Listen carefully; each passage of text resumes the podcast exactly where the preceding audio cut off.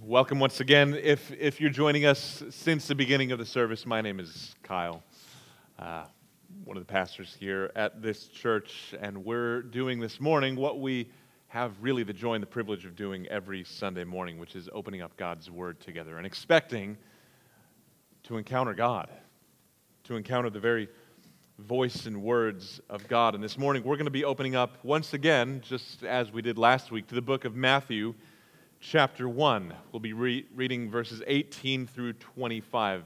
El Evangelio según Mateo, capítulo uno, versículos dieciocho a veinticinco. And if you're just joining us for the first time, or it's been a while, we're two messages into our Christmas series this year, which we have titled effectively, Christ is Born for You. And last week, we learned from Matthew's genealogy in the first eighteen verses of Matthew that he was born from sinners like us, for sinners like us. But the question that's posed before us this morning is, what was he born to do for sinners? What, what was it precisely that he was born to do?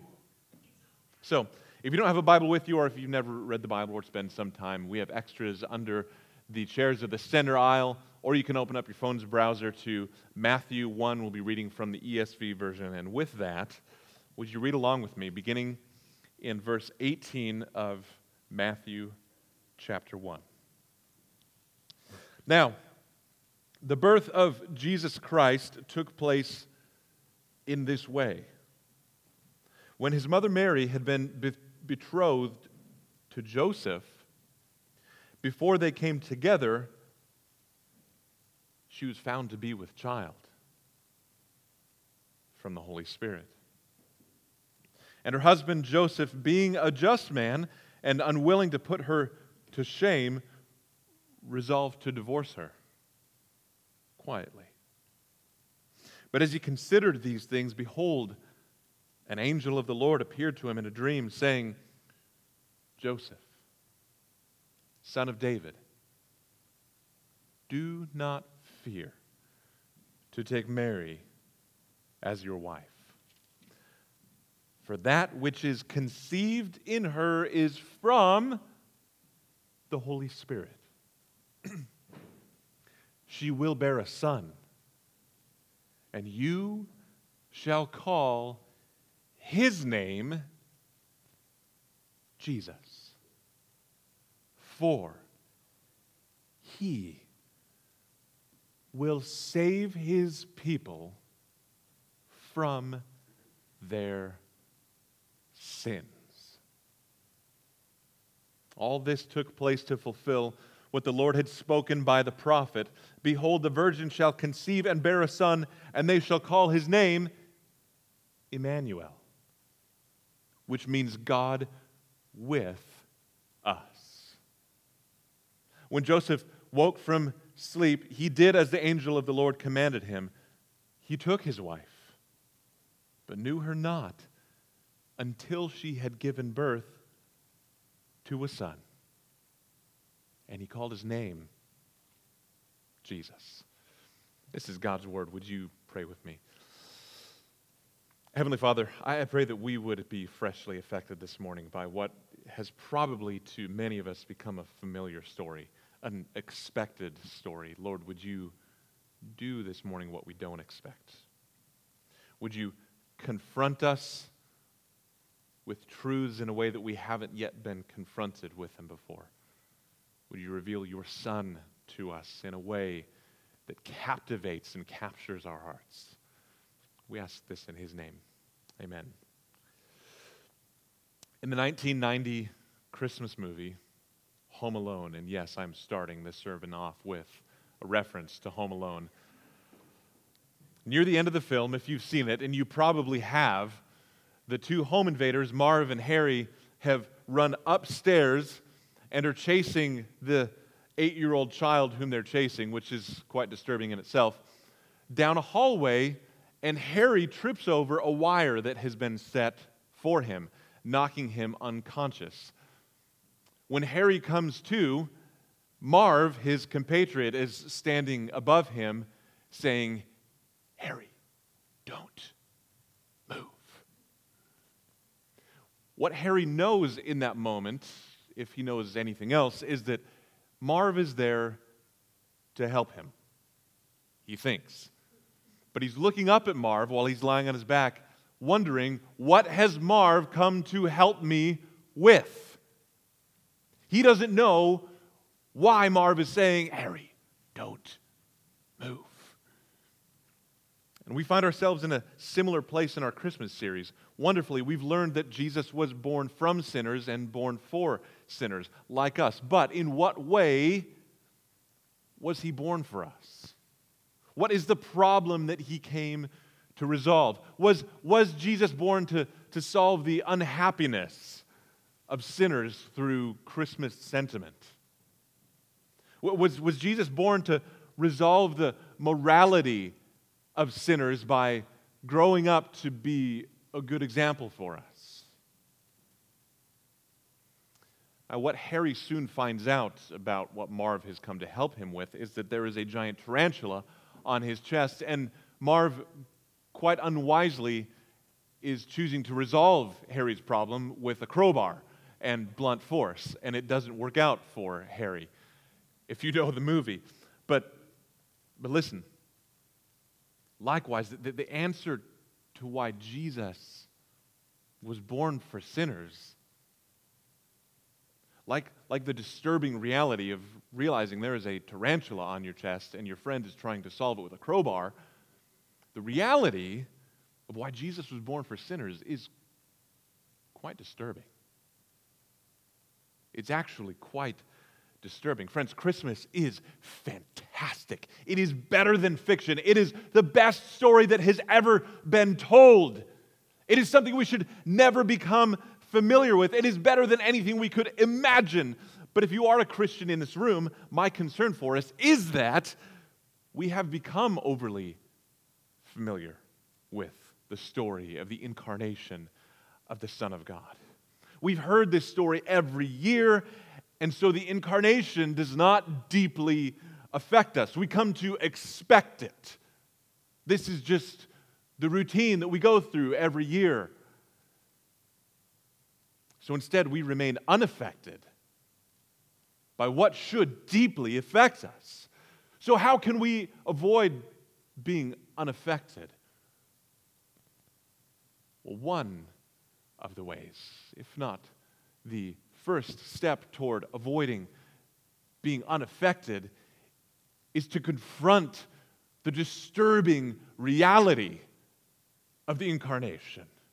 Because once we are confronted with what is disturbing about the birth of Jesus, then and only then can we be freshly affected by the wonder and the beauty and the comfort of the birth of Jesus.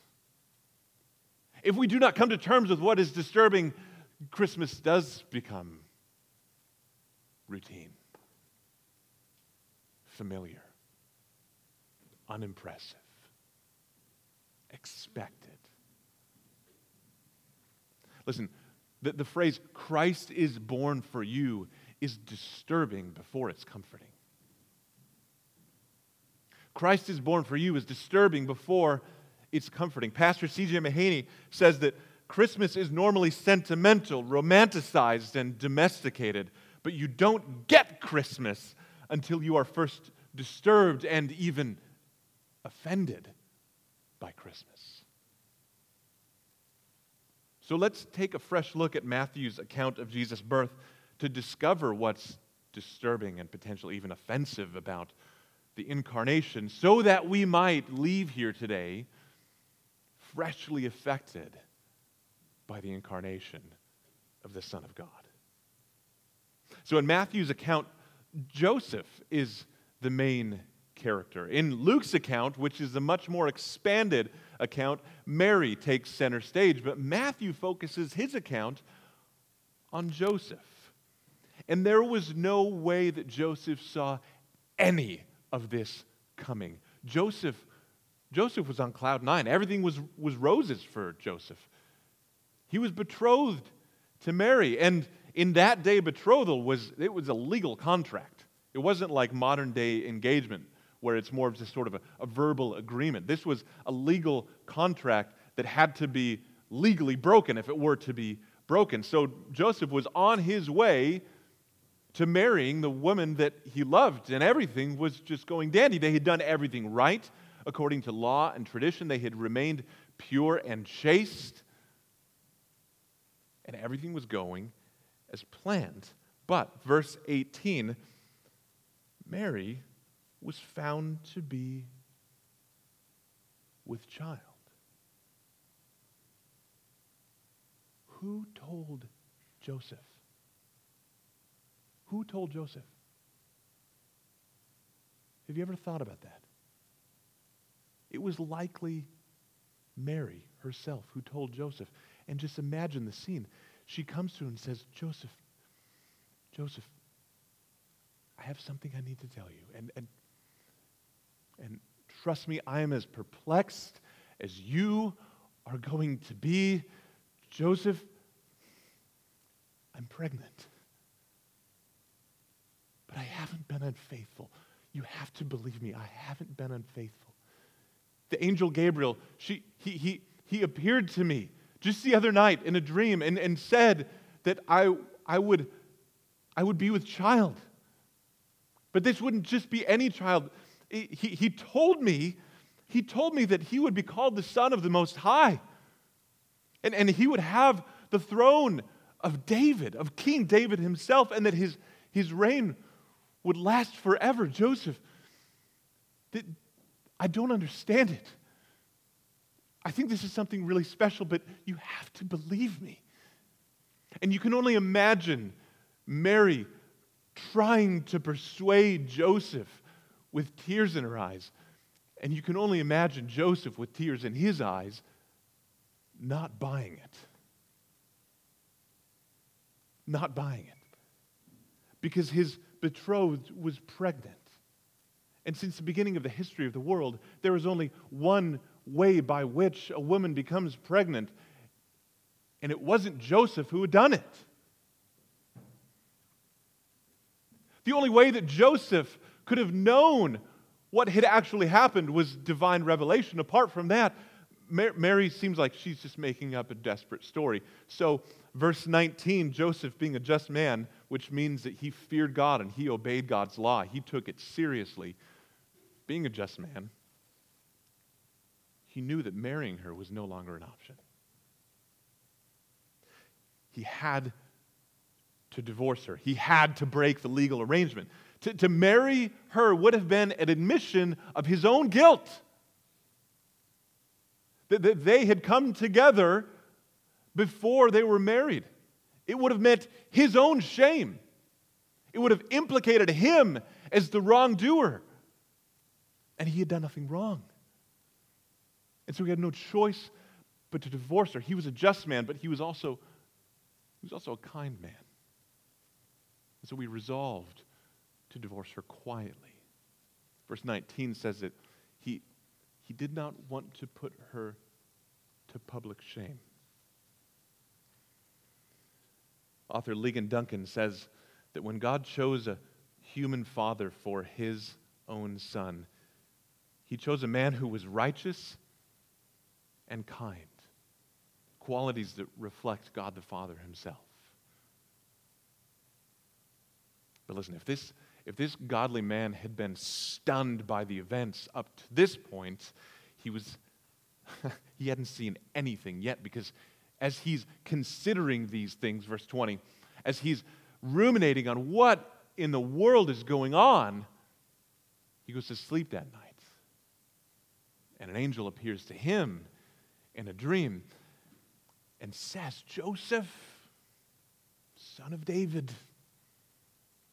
And that address roots this story in the preceding genealogy, which we saw last week, which announced that Jesus, the Christ, would be the son of David, the son of Abraham, the one who is grounded in the promises of God. And this grounds Joseph in that genealogical line. Joseph, son of David, you, you man with a royal heritage. Joseph, son of David, do not fear to take Mary as your wife.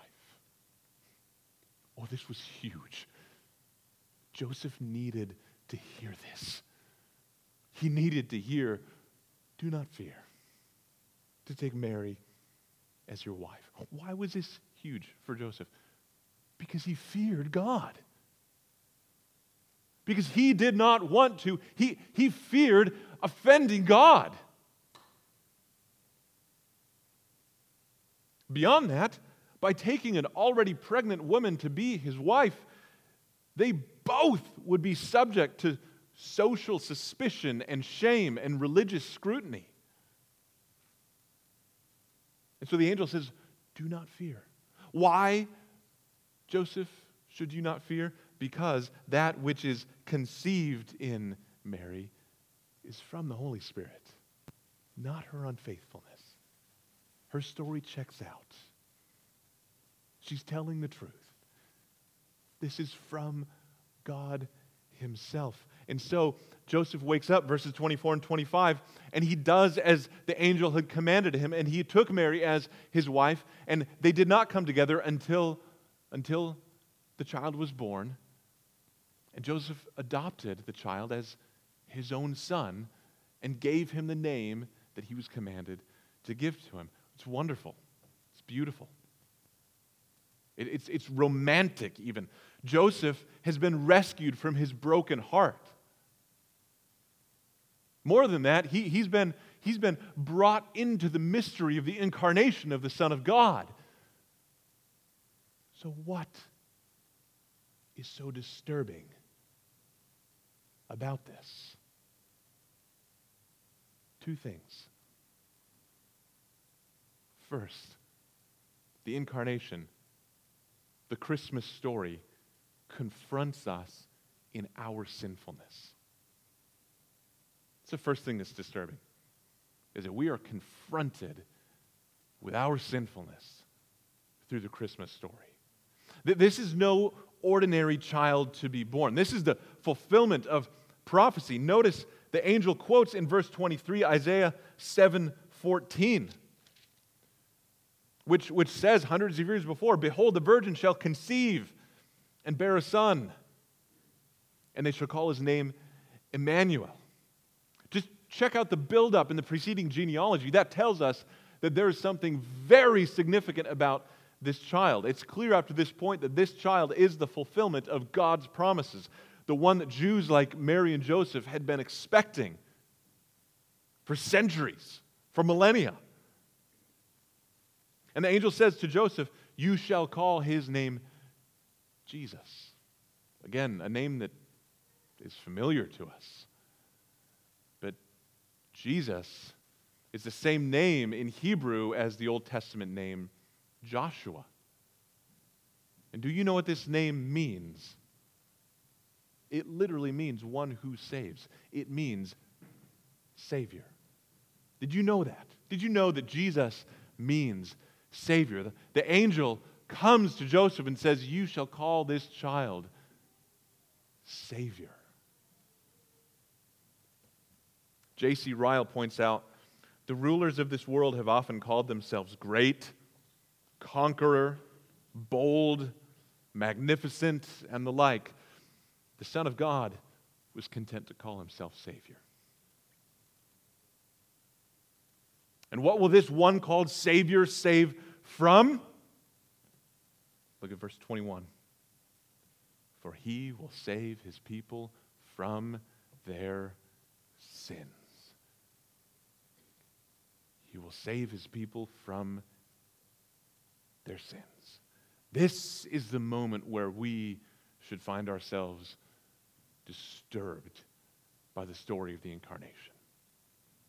Because Jesus was not conceived in the womb of the Virgin to provide sinners with a good moral example. Jesus was not conceived in the womb of the Virgin to satisfy our sentiment. Listen, our, our minds and our hearts are full of a sense of things that we need salvation from. Just think of Joseph, for instance. He... He was aware, he was very aware of Israel's need for salvation from Roman occupation. In fact, that is what he and the rest of the Jewish population thought the Messiah was coming for, to save them from the Romans. If you read the Gospel of John, you realize that is what people thought Jesus had come to do. Joseph had a sense of need to be saved from his own heartbreak. There's no doubt about that. Joseph had a sense of need to be saved from the, the social stigma and shame that was about to dominate his life. But Jesus was conceived in the womb of, of, of this virgin to save Joseph from his sin. You, you may sense your need to be saved from the here and now consequences of your bad decisions. You may have a sense of need for salvation from the busyness that you have trapped yourself in. How do I get out of this? I'm aware that I've put myself in a bad position and I need to be rescued from it. You may sense your need to be saved from the family that you married into. And maybe the holidays are just a reminder of that. You, you may have a sense of need for your bank account to be saved from your undisciplined spending habits.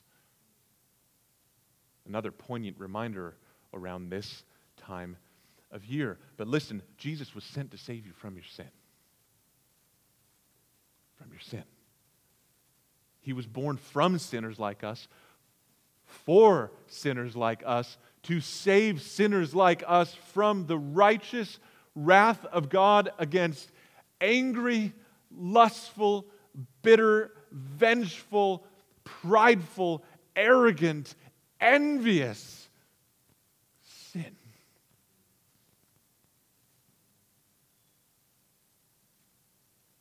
This is what's disturbing about Christmas.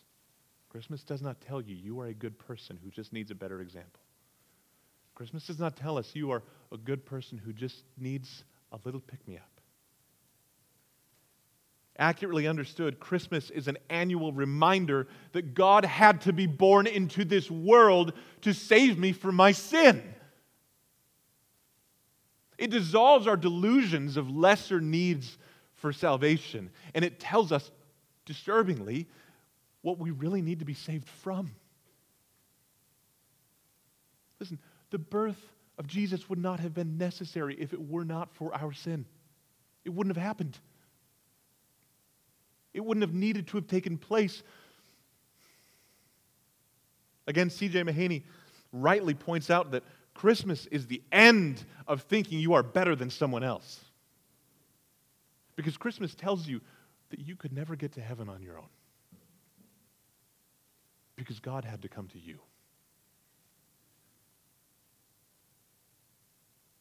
Martin Luther, hundreds of years ago, said, "A person must confront their own sinfulness in all of its ravaging depths before they can enjoy the comforts of salvation."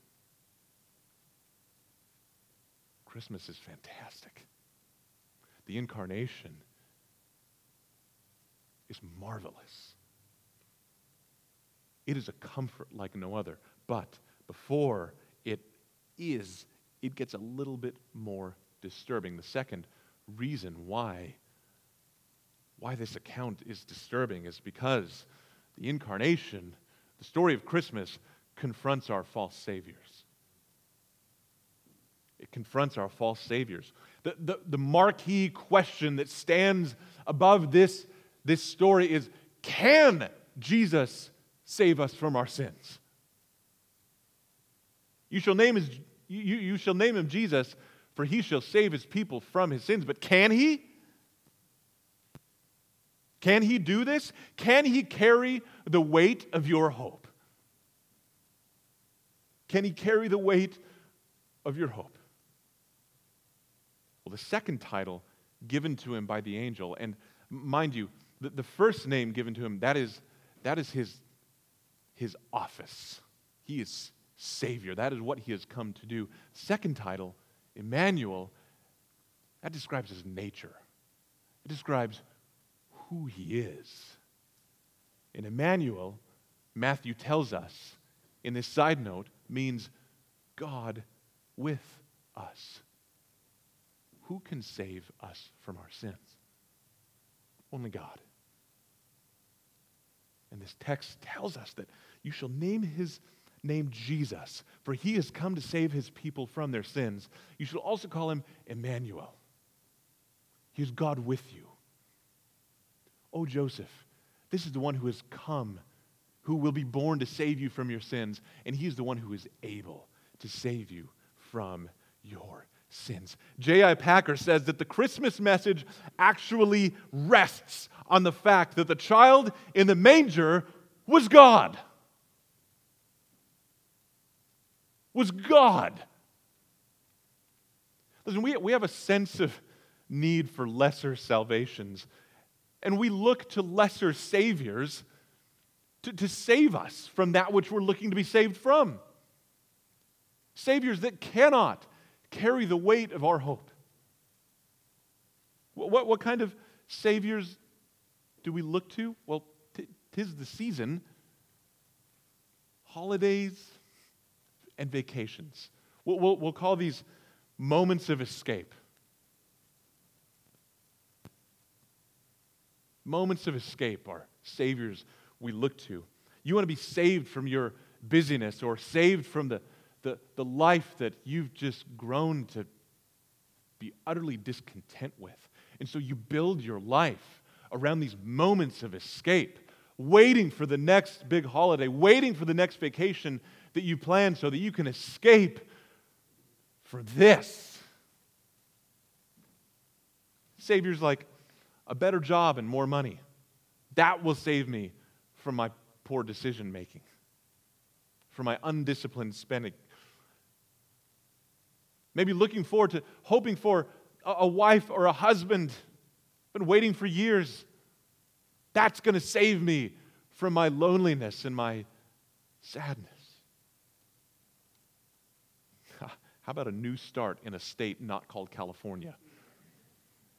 That's a savior that Californians too often look to and think, oh, maybe that, maybe that will save me from all of this. Whatever all of this is, and for each Californian hoping for salvation outside of California, all of this is very different.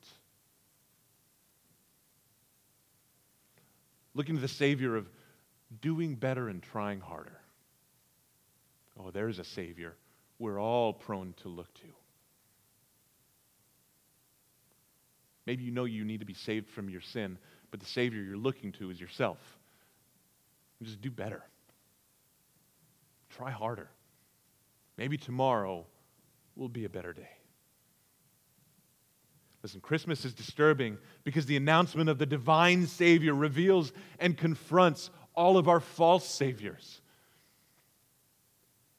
Listen, and, and write, write this down. God was born into the world because no one else could carry the weight of our hope.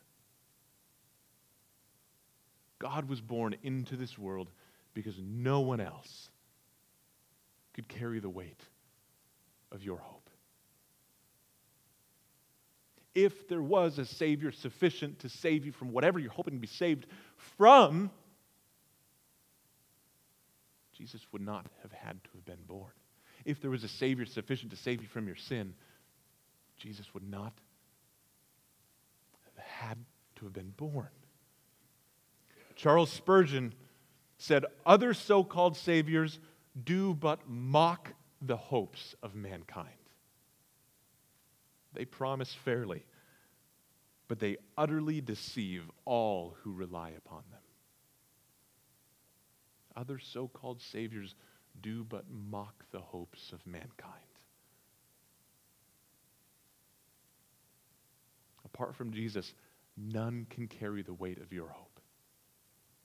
The best they can do is mock your hope. So you, you foolish person for thinking that there's hope. It will be dashed upon the rocks of what's coming. Yesterday, after the U S lost to the Netherlands, if you haven't watched the game yet, and you were hoping to avoid the disappointment that was sure to come from that game. They lost to the Netherlands three to one, and shortly thereafter, U S A Today published an article titled, "It's the Hope That Kills Us." It's the hope that kills us. And isn't that true?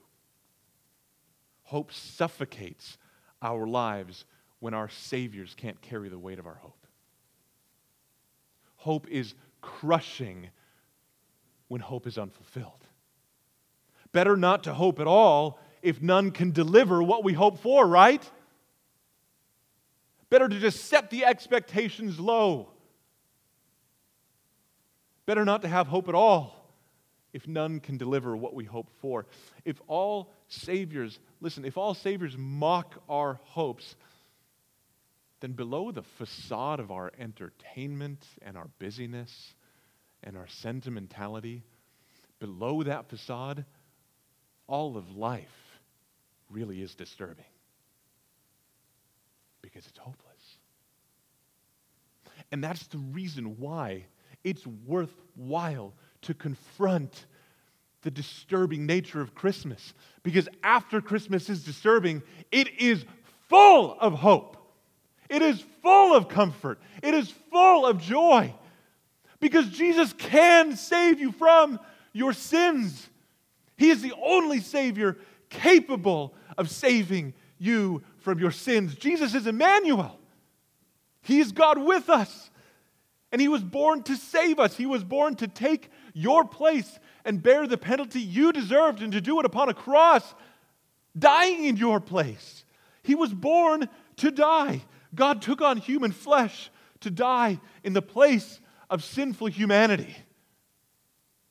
And so Hebrews chapter seven, verse twenty, twenty-five says, "Consequently, as a result of this, He is able to save to the uttermost."